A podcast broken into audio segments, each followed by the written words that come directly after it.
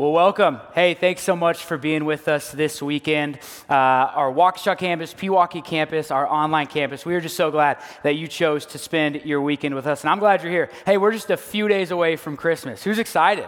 Is anybody like you're ready? Like gifts are done. Come on, ready to go. I'm very, very excited. Uh, but I want to ask. I want to see if you know uh, the two worst days of the holiday season. Do you know what the two worst days of the holiday season? This may be subjective, but the two worst days of the holiday season are December 26th and January 2nd right? Here's why. Here's why. Now, I love the holiday season. I love every part of it. Don't get me wrong. And my brother's birthday is on the 26th, so sorry, bro. But that's one of the worst days because at the end of the gifts, at the end of the day, spending your whole day in, the, in pajamas, at the end of all the good food, all the good cookies, at the end of the confetti on New Year's, the ball drop, the midnight kiss, the champagne toast, what are you left with?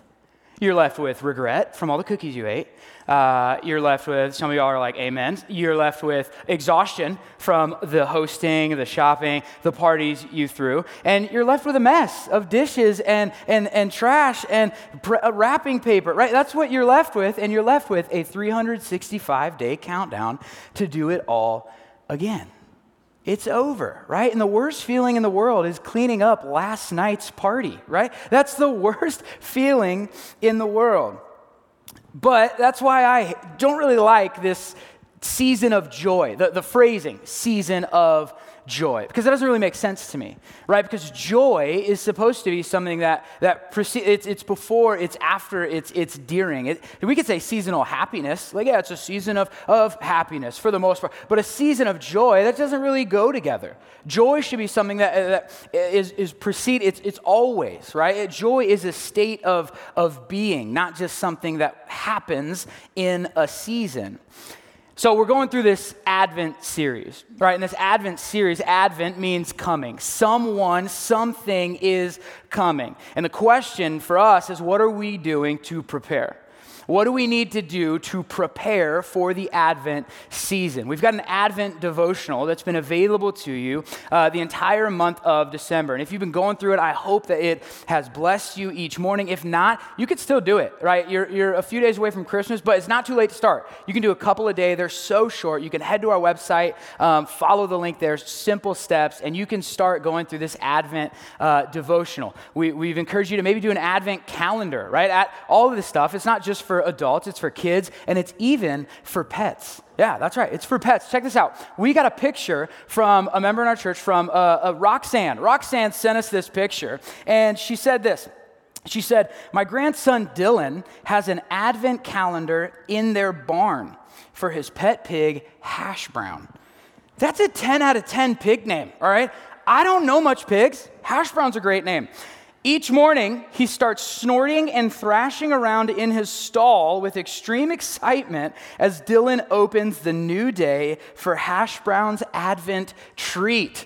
Come on, is that not awesome or what? Hey, Merry Christmas, Roxanne, Dylan, and especially Hash Brown, all right? But Hash Brown's got this excitement. He's got this joy about him, this expectation for the treat. And it's similar for us we want to have this sense of expectation. We want to have a, a, sense of excitement, a sense of overwhelming joy for the coming of Jesus. But we don't want to keep it in a season.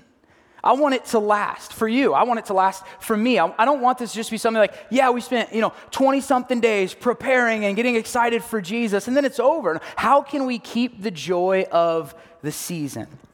It reminds me of John the Baptist, who, how cool is it that John the Baptist, Andre the Giant, Winnie the Pooh, and Chance the Rapper all have the same middle name? I think that's awesome um, for them.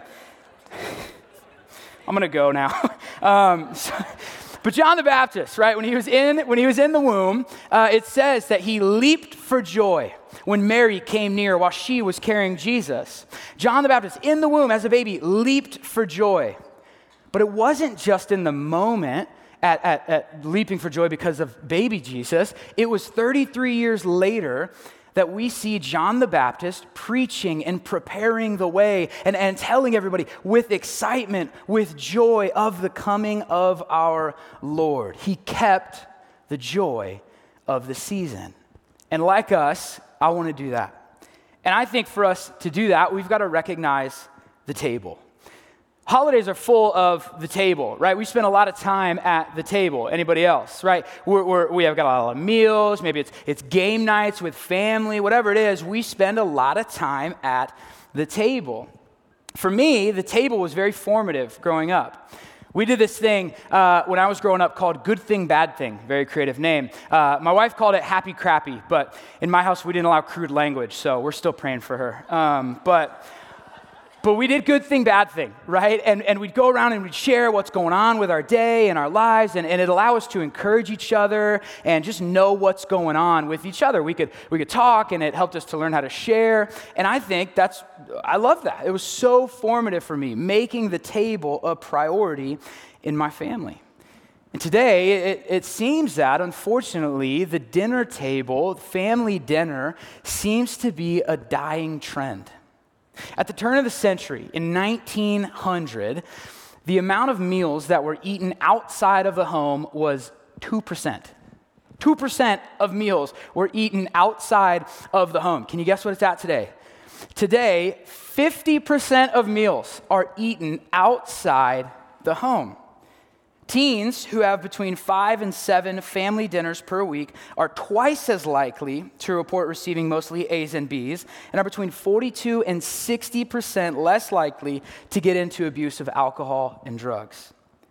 Younger kids most frequently consumed more fruits and vegetables while they had a rhythm and routine of eating at the table. Younger people, young adults, are emotionally and mentally healthier when they have a routine of eating at the table with family.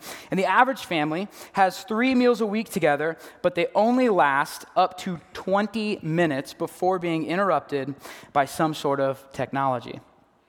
And these are my two favorite statistics. Ready? On average, Americans spend more time watching a cooking show than actually cooking. Raise your hand if you're like, mm, guilty, and a little bit of shame there, but no, no worries. This is my favorite statistic, maybe ever. One in five breakfasts is eaten at McDonald's. Not one in five breakfasts out. One in five breakfasts, just straight up breakfast, is eaten at McDonald's. Don't be shy. Who had breakfast? Who had breakfast at McDonald's this morning? Anybody? Anybody? Y'all are lying. All right. I can't blame you though. I love them hash browns, right? Them golden crispy hash browns. Shout out Hash Brown the pig. We love you. But we can see in these statistics that there is value in the table. There's value and purpose and meaning when we can gather and sit at a table with people. Jesus thought the same thing. That's why he was constantly seen eating meals, whether it be with his disciples, whether it be with, with sinners, whether it be with religious people. He ate with people who were all over the place on the religious spectrum, just trying to build relationships with one another. There's value in the table. In the same way that there's meaning and value in the metaphorical table that God has set for us through the Christmas story. Here's what I mean. In God's Christmas story, he sets a table for all different types of people. He sets a table and invites people to come and join. And I believe that us understanding the table, if we can start to look through the table, through the story of the coming Jesus, then that will open us up to keep the joy of the season. To keep the joy of the season while looking through the lens of the table that is set for us.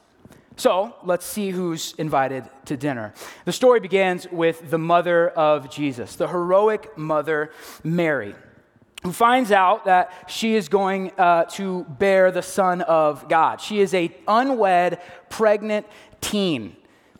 She is a walking target for ridicule in this culture. Because in this culture, this didn't just happen. You, are not just a, a, young teenage girl who gets pregnant and you, and you don't survive in this culture. You don't, if people aren't like, oh, okay, no big deal. Like, this is a big deal.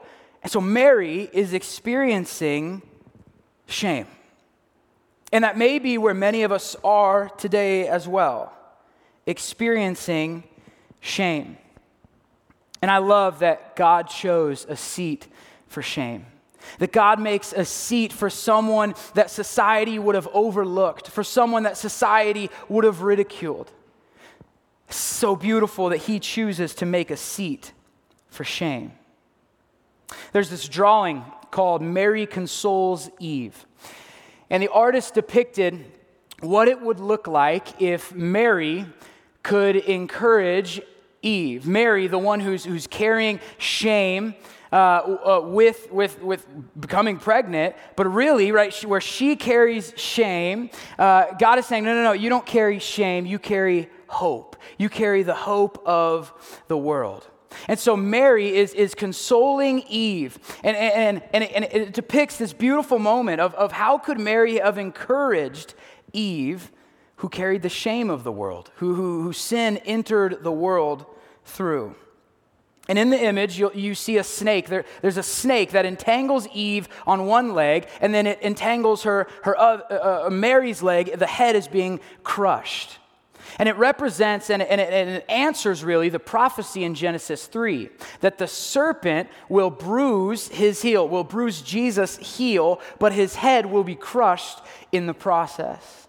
And so it's this beautiful image of, of Mary comforting Eve, saying, Hey, I, I know that you carry the shame of the world, but can I encourage you that where we carry shame, God says, No, no, no, I have hope for you. And, and when Eve says, I feel shamed, I, am going to feel, uh, I'm going to be a target of, of, of ridicule in my culture, God says, no, no, no, you're not carrying shame. You're carrying the hope of the world. And so if you've been there, if you've ever felt shamed, if you've ever felt hurt because of your past, if you've ever felt judged, then I want to encourage you with the words from a song that was written in response to this artist's image.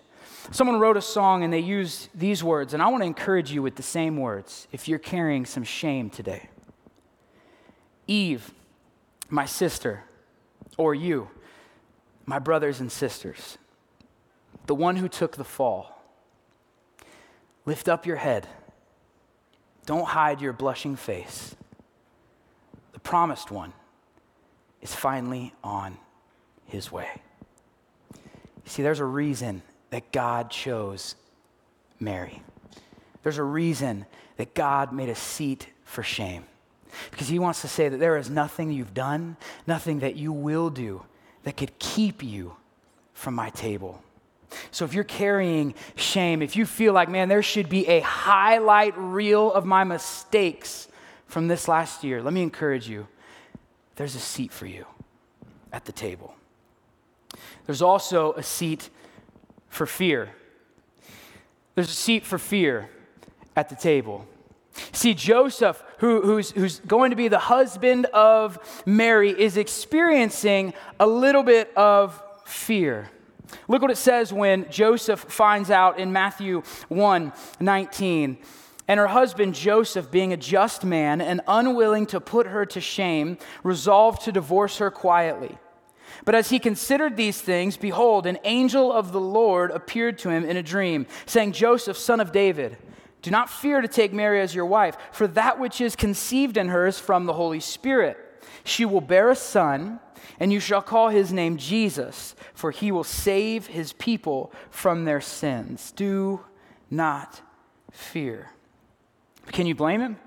I mean, not only is he, is he marrying the, the crazy girl in town, but he's also got to now step in and assume the role of father to the King of Kings. And, and, and he finds out that his wife is pregnant from an angel. Little bit of pressure, right? Not the surprise Christmas gift you were hoping for, Joseph, was it? He's a little bit afraid, I would assume. And the angel says, Do not fear. And some of us may be here Maybe you've got questions every single day. Maybe you're putting your faith in a lot of what ifs. We're all carrying some fear. Maybe, maybe it's, hey, will I get through this season?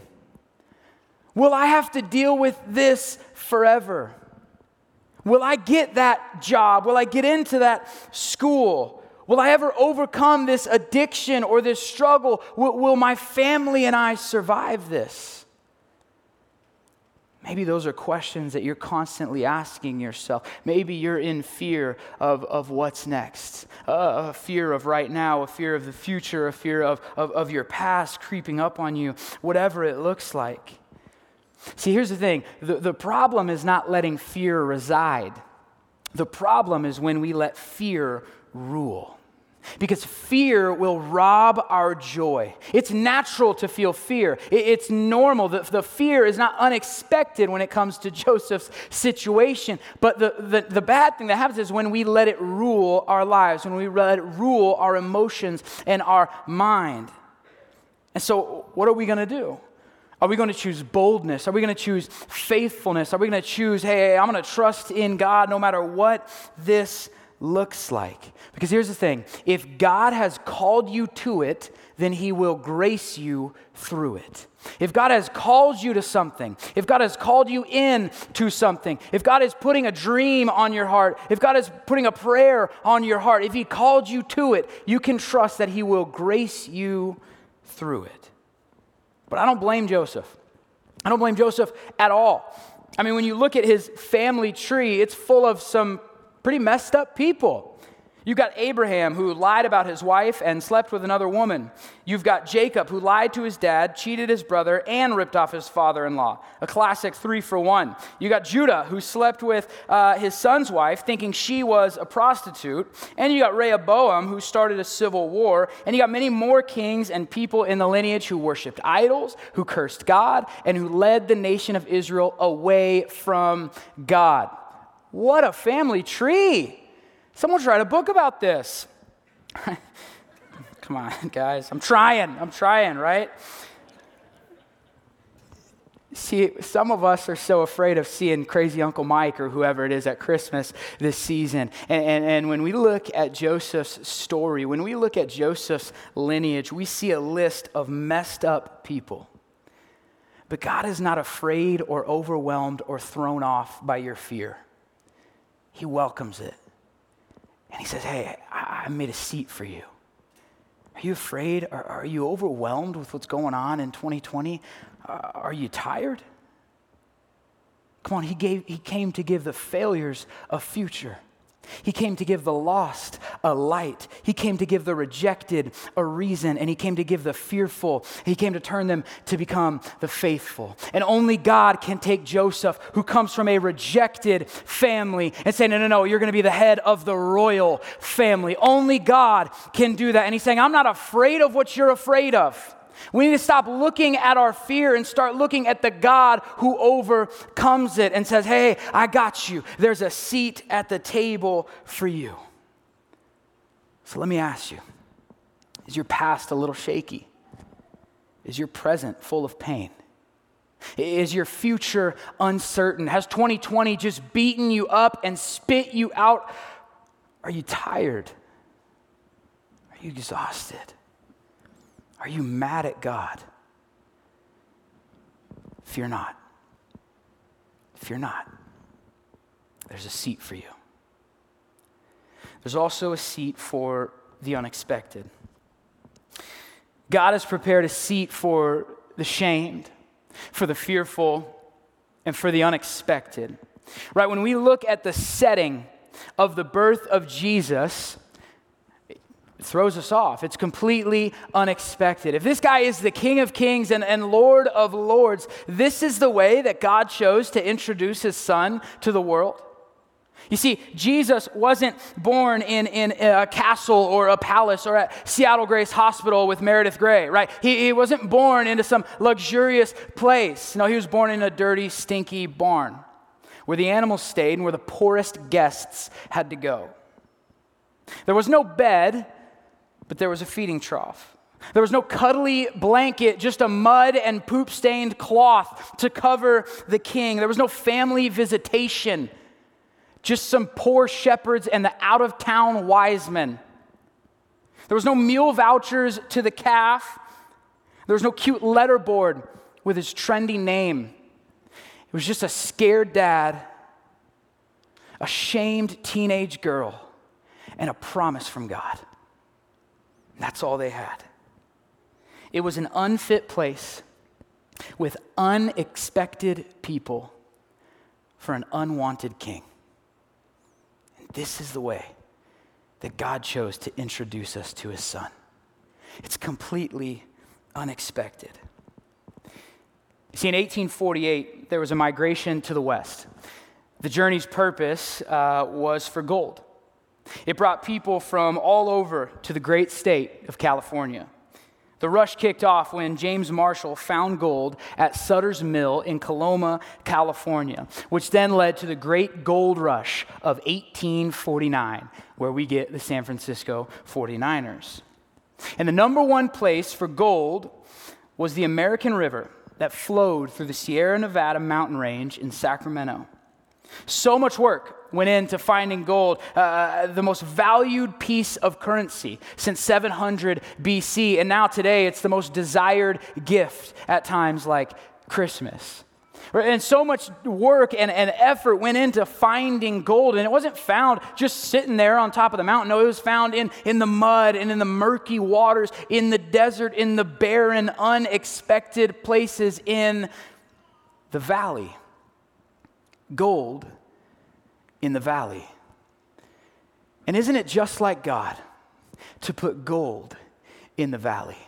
Isn't it just like God to put his son Jesus in the most unexpected place with the most unfit people to say, no, no, no, this is gold. This is the thing that you've been waiting for. This is the, the this is what is coming. This is the coming king. It's just like God. And so the next time that you feel like you may be in a valley, let me encourage you, you are in a gold mine. The next time you feel like this thing is going to break you, what if you allowed the perception of joy to believe that God is actually going to use it for you, to better you, to encourage you, to bless other people? What if the thing that the enemy intended for evil evil, God actually intended for good. And we believe that there was gold in the valley. That the thing that was supposed to break us is actually going to be the thing that propels us. Come on, there's gold in your valley. You are standing not in a valley of brokenness and shame and fear and unexpectedness and overlooking and brokenness. You're standing in a gold mine. And that's the same way that God chose to introduce his son into the world. So, how do we respond? How, how, do we respond in light of the table, in light of the seats that were prepared in the Christmas story? Well, we want to keep this season of joy right? We, we don't want to lose it. We don't want it to end on January 2nd when the holiday's over and we're done, right? We want to keep this season of expectation and excitement for Jesus. So, how do we do that? Well, one, take a seat. Take a seat. If you feel far from God right now, if you feel like maybe you don't know a lot about Him, if you feel like maybe, maybe you're, you're sitting right here and you're like, man, I, I'm, uh, I just got too much shame. Dude, dude, if you've seen what I've been through, no. There's not a place for me, man. Maybe you're carrying some fear.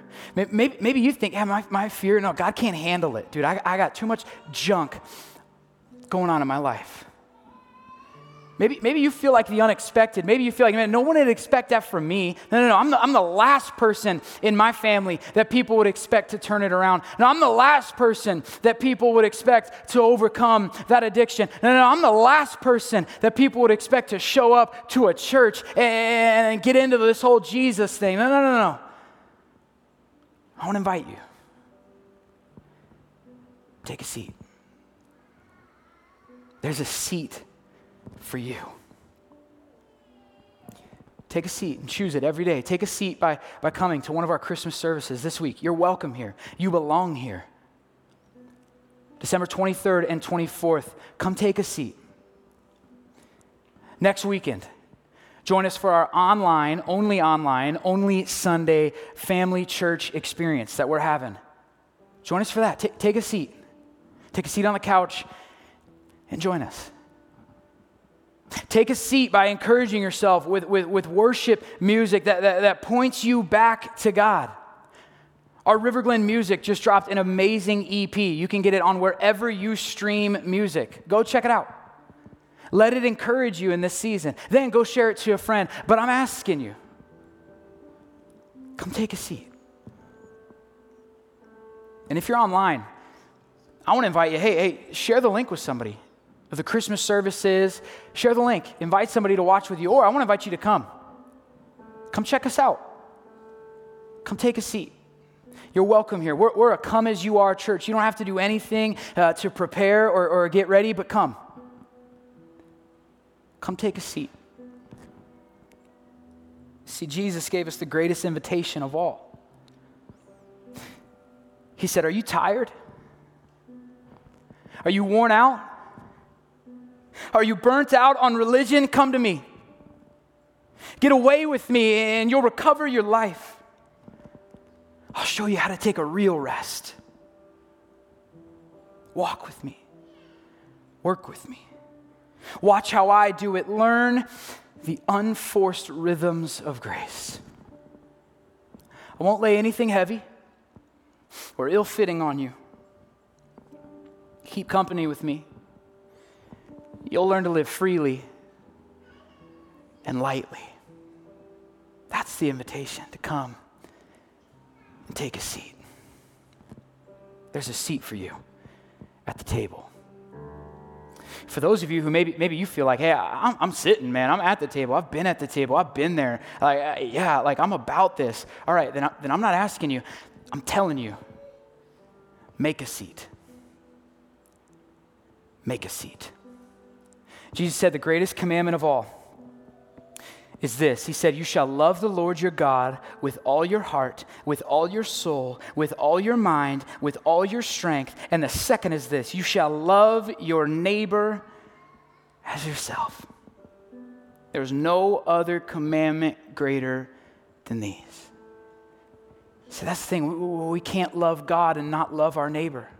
We can't worship God and not serve his people. They go together. We, we've got to say, God, I love you. If you're sitting at the table, you got to say, How can I make room?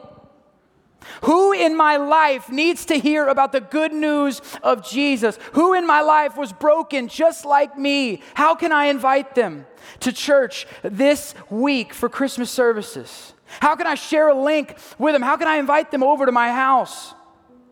For dinner, for a meal, at the table, get to know them, play some cards, do whatever you want to do to make a seat. Who in your family can you love? Who in your workplace can you encourage? Who in your neighborhood can you serve? Who in your school can you befriend and, and be kind to? How can you this season make a seat and bring someone in to the table?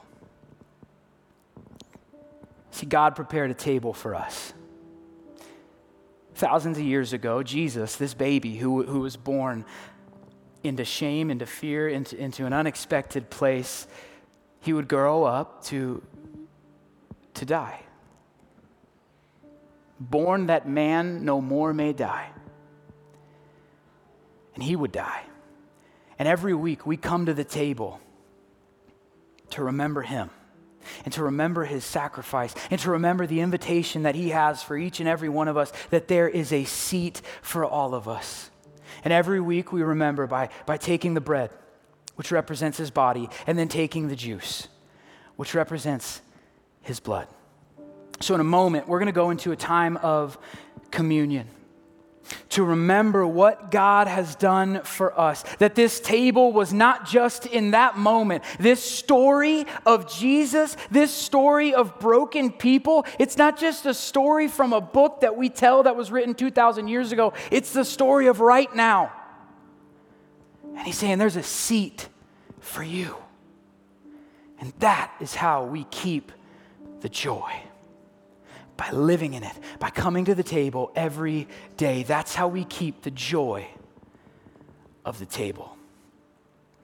Would you pray with me? Heavenly Father, God, we, we thank you for making a way. God, God we're, we're undeserving of the table. God, we, we, we don't actually belong at the table. But God, when you look at us, you don't see broken. You don't see shame. You don't see fear. You don't see unexpected. God, you see your child. And, and, and, you're sitting at the head of the table and you're saying, Come. So, God, I pray for all the people here who are held back by shame and fear and, and, and feeling like they're the unexpected one, the overlooked one. God, I pray that whatever's holding them back, the barrier that stands between you and them, God, would you break it? Would they know that there is a path to you? And God, you are holding out your hand and you're saying, Come. Not just this season, but every day. God, would we come to the table?